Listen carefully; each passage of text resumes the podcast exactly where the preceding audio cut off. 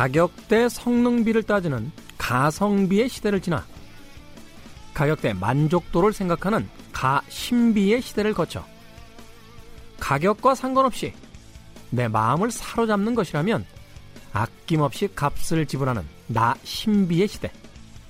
그리고 거기에 더해 미닝아웃이 하나의 소비 트렌드로 자리 잡고 있습니다.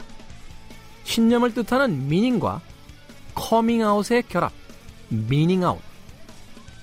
여러분은 어떤 신념을 소비하고 계십니까? 김태훈의 시대음감 시작합니다.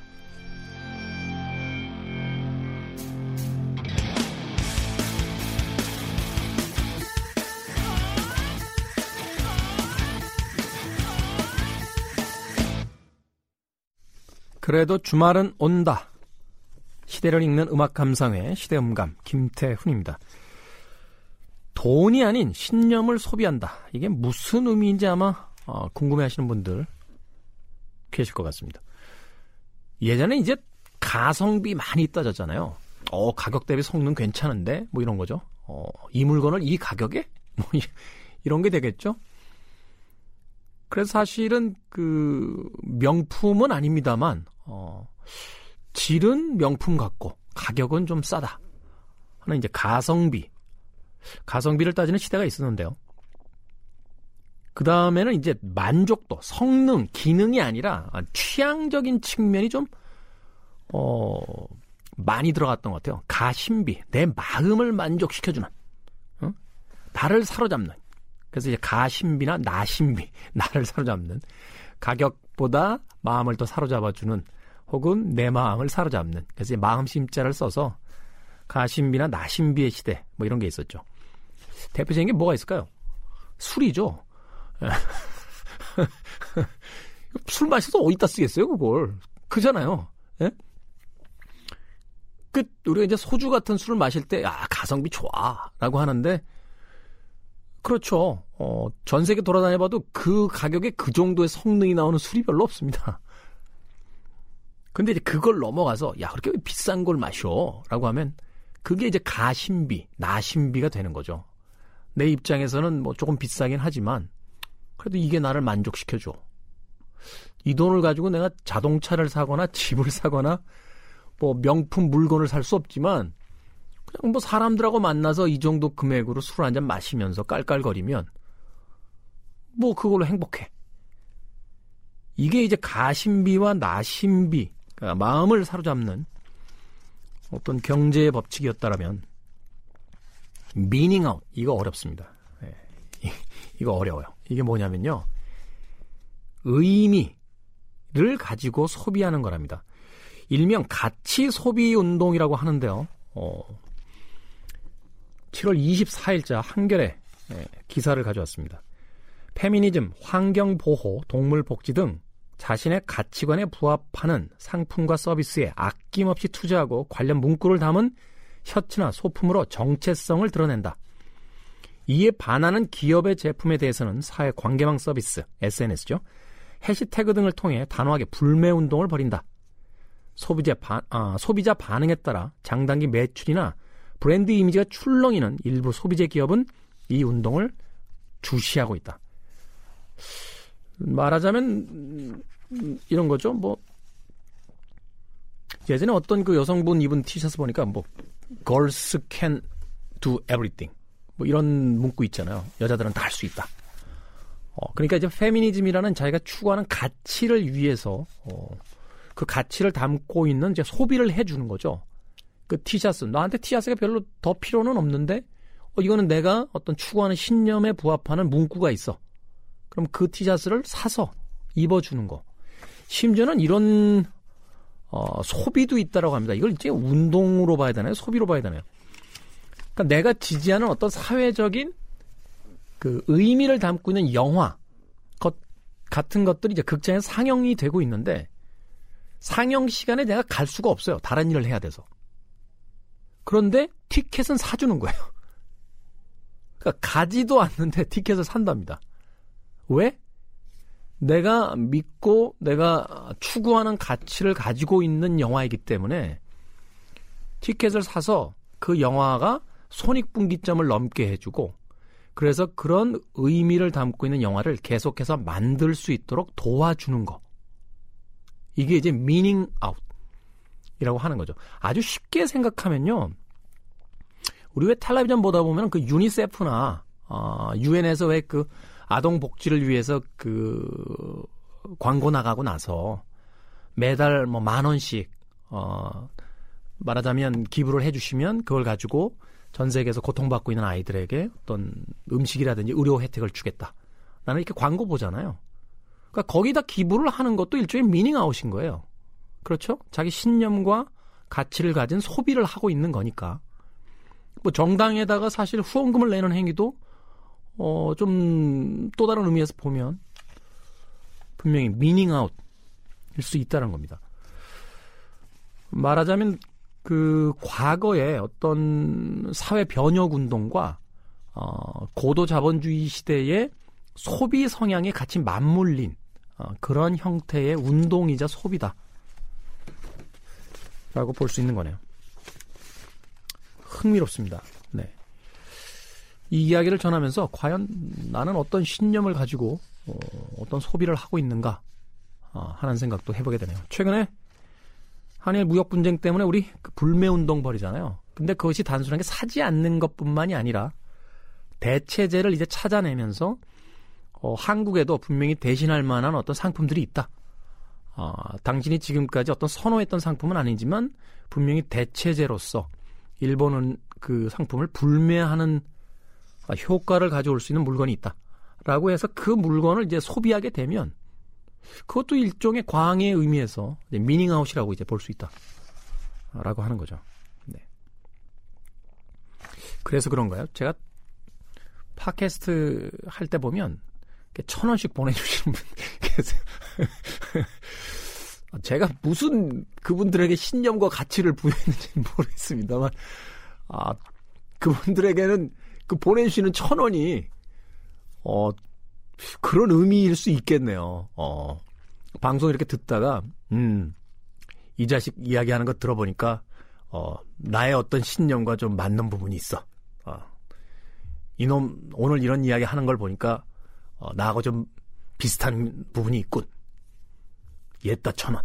이렇게 하면 이제, 이제 미닝아웃이 되는 거죠.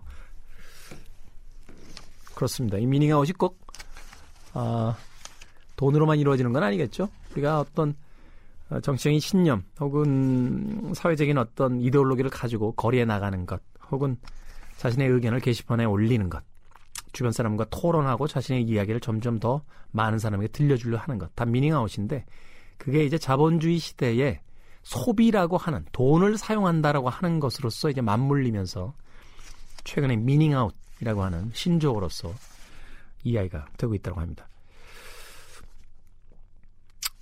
뭐 저는 긍정적일 거라고 봅니다. 어, 자신의 가치를 어, 투영하는 여러 가지 방법 중에 하나일 테니까요. 자, 시대 이슈들을 새로운 시선과 음악으로 풀어보는 시대 음감. 토요일에는 1, 2부, 그리고 일요일에는 3, 4부로 이어집니다. 토요일, 일요일 오후 2시 5분, 그리고 밤 10시 5분 하루에 두 번 방송이 되고요. 본방이 아니더라도 음, 팟캐스트를 통해서 여러분들 어, 만나보실 수 있습니다. 팟캐스트는 거의 네, 거의 어, 커팅되지 않은 편집되지 않은 음, 거의 99%의 네, 거의 무삭제 감독판으로 소개가 되니까 어, 많이 좀 즐겨주시길 부탁드리겠습니다. 뭐 팟빵이라든지 오디오 클립이라든지 뭐 대표적인 네, 이 어, 팟캐스트 어, 플랫폼에서 언제든지 만나보실 수 있습니다. 음악 들어야죠. 네. 문득 궁금해졌습니다. 어, 내 신념과 가치를 표현할 수 있는 건 무엇이 있을지. 예, 켈리 클락슨입니다. My Favorite Things.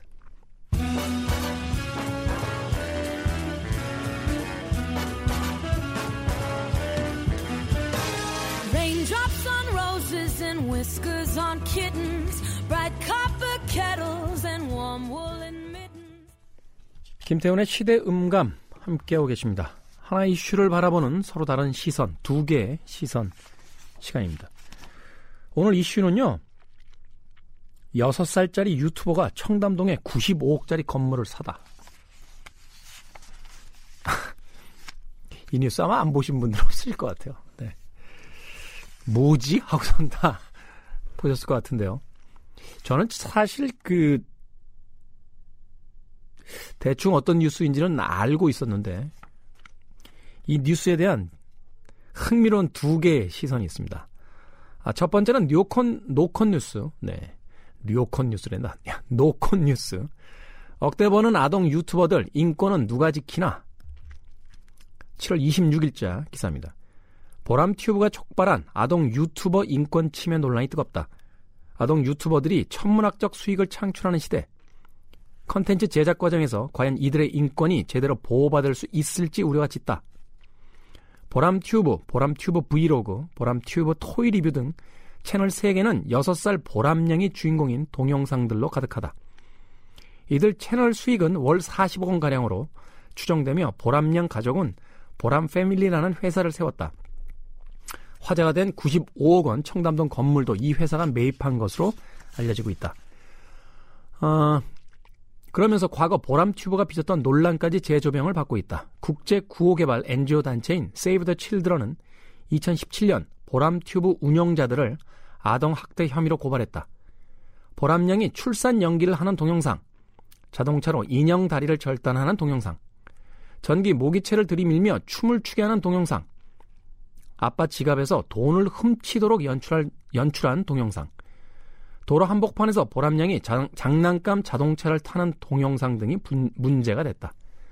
세이브 더 칠드런에 따르면 법원은 2018년 6월 운영자들의 아동 학대 혐의를 인정해 보호 처분을 내렸다. 최근에는 유명 아동 유튜브 채널 뚜아뚜지 TV가 6살 쌍둥이에게 자르지 않은 대왕 문어를 먹게 거센 비판을 받았다. 광고 수익의 목적을 가진 상업 활동이 되는 순간 이는 아동 노동에 해당하기에 더욱 엄격한 규제와 관리가 필요하다라고 세이브 더 칠드런은 주장하고 있다. 이게 이제 노컨 뉴스에서 보도한 부분입니다. 아, 동 인권 문제에 대한 이야기죠. 사실 이 문제는 어, 과거에도 여러 번 이제 등장을 했던 문제였습니다. 가장 유명한 이야기는요. 그 해리포터 시리즈의 영화가 제작이 될 때 그 미국의 영화사에서 했던 아동 보호에 대한 프로그램들이었어요.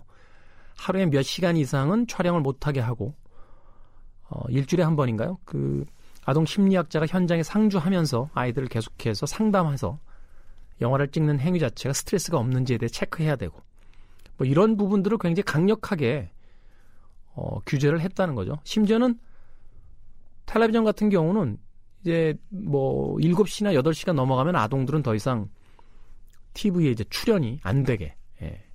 뭐 그런 어떤 제재 장치도 만들었었는데 이 유튜브는 지금 그런 부분들에 있어서 사실은 완벽하게 통제가 되고 있지 않다라는 겁니다.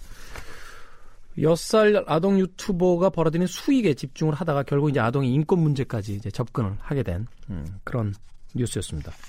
자, 여기에 대해서 또 다른 시선이 있는데요. 7월 25일자 국민일보입니다. 월 40억, 어마어마한 상대적 박탈감, 보람 튜브 제재 청원까지 등장. 유튜브 채널 보람 튜브의 운영자, 아, 이 보람양의 채널을 규제해달라는 청와대 청원이 등장했다. 청원인은 유튜브는 분명히 많은 사람에게 새로운 기회와 도전을 주는 플랫폼이다라며 하지만 보람튜브는 과거에 아동학대 고발을 당한 적이 있을 만큼 문제가 많은 채널이다라고 밝혔다. 그러면서 이런 불건전한 컨텐츠를 올렸던 채널이 정상적으로 보이진 않는다며 이런 채널이 한 달에 40억 원의 수익을 내는 것을 보는 평범한 서민들의 심정은 어떻겠는가 어마어마한 상대적 박탈감을 느낀다고 주장했다. 이어 이런 불량 유튜브 채널에 강력한 제재를 가해야 한다고 생각하며 국민이 상대적 박탈감을 느끼지 않도록 이러한 대형 유튜브 채널이 일정 이상 수익을 내지 못하도록 했으면 좋겠다고 덧붙였다. 해당 게시물에는 동의한다는 의견과 함께 쓸데없는 질투글이다. 유튜브는 자유로운 영역이다. 누구도 관여할 수 없다. 등의 반응도 등장했다라고 기사가 전하고 있습니다. 어, 국민일보 기사에 등장한 이제 보람튜브 채널에 대한 음, 유튜브 채널에 대한 어, 말하자면 음, 규제 청원은요 이런 의미로서 좀 읽히는군요. 그러니까 정당하지 않은 방법으로 돈을 벌어들이고 있지 않냐. 아, 우리 사회가 이제 가장 중요한 것이 아, 경쟁에 있어의 정당성인데 아동 학대 논란이 있었던 방법으로 이런 어마어마한 돈을 벌어들인다라면 규칙을 준수하는 사람들 입장에서 얼마나 상대적인 어, 박탈감과 어, 공정한 경쟁에 대한 신뢰를 잃겠느냐 하는 부분에서 출발하고 있는 것 같아요. 최근에 그 윤석열 검찰총장이 그 검찰총장 임명이 된 뒤에 어, 제일 처음으로 했던 이야기가 이제 기업의 어떤 공정 거래에 대해서 제일 먼저 칼을 들이대겠다라는 이야기를 했었죠. 자본주의의 어떤 근간을 해치는 어, 공정한 경쟁을 해치는 것이야말로 우리 사회 기반을 흔드는 것이다라는 이야기를 하기도 했었는데 아마도 이제 그런 부분에서 이제 출발하고 있는 것 같아요. 근데 이 부분은 좀 이해가 안 가는 부분도 있습니다. 대형 유튜브 채널이 일정 이상 수익을 내게 해서는 안 된다. 이거 상대적 박탈감에 아, 이 부분은 사실 글쎄요 뭐 이견이 있을 수 있겠습니다만 제 개인적인 의견으론 어, 그럼 뭐 거대 기업도 일정한 수준 이상으로 수익을 내지 못하게 해야 된다라는 논리와 비슷하기 때문에 음, 다수의 어떤 동의를 얻긴 쉽지 않을 것 같아요. 어찌됐건 이 6살짜리 유튜버 에 어, 대한 시선은 두 가지로 나눠지는 것 같습니다. 아동의 인권 문제에 대한 부분 그리고 어, 경쟁의 공정함에 대한 부분으로서 이제 나눠지면서 더욱더 많은 논의가 될 것 같은데요. 참 우리 시대의 돈을 버는 방식, 어, 자본주의를 인정하는 우리 사회에서 이 돈을 버는, 버는 방식에 대한 어, 인정과 어, 거기에 대한 어떤 규제가 바로 우리 사회를 규정하는 게 아닌가 하는 생각이 들었어요. 앞서 이야기한 것처럼 공정하고 공평한 방식이 깨졌을 때 얻게 되는 어, 우리 개인의 분노와 어, 사회 분노라는 것이 어느 정도인지 이 기사를 통해서 어, 알수 있는 부분이 아닌가 하는 생각이 듭니다. 저는 아이가 없는데 저라도 해야 되나요? 두 개의 시선이었습니다.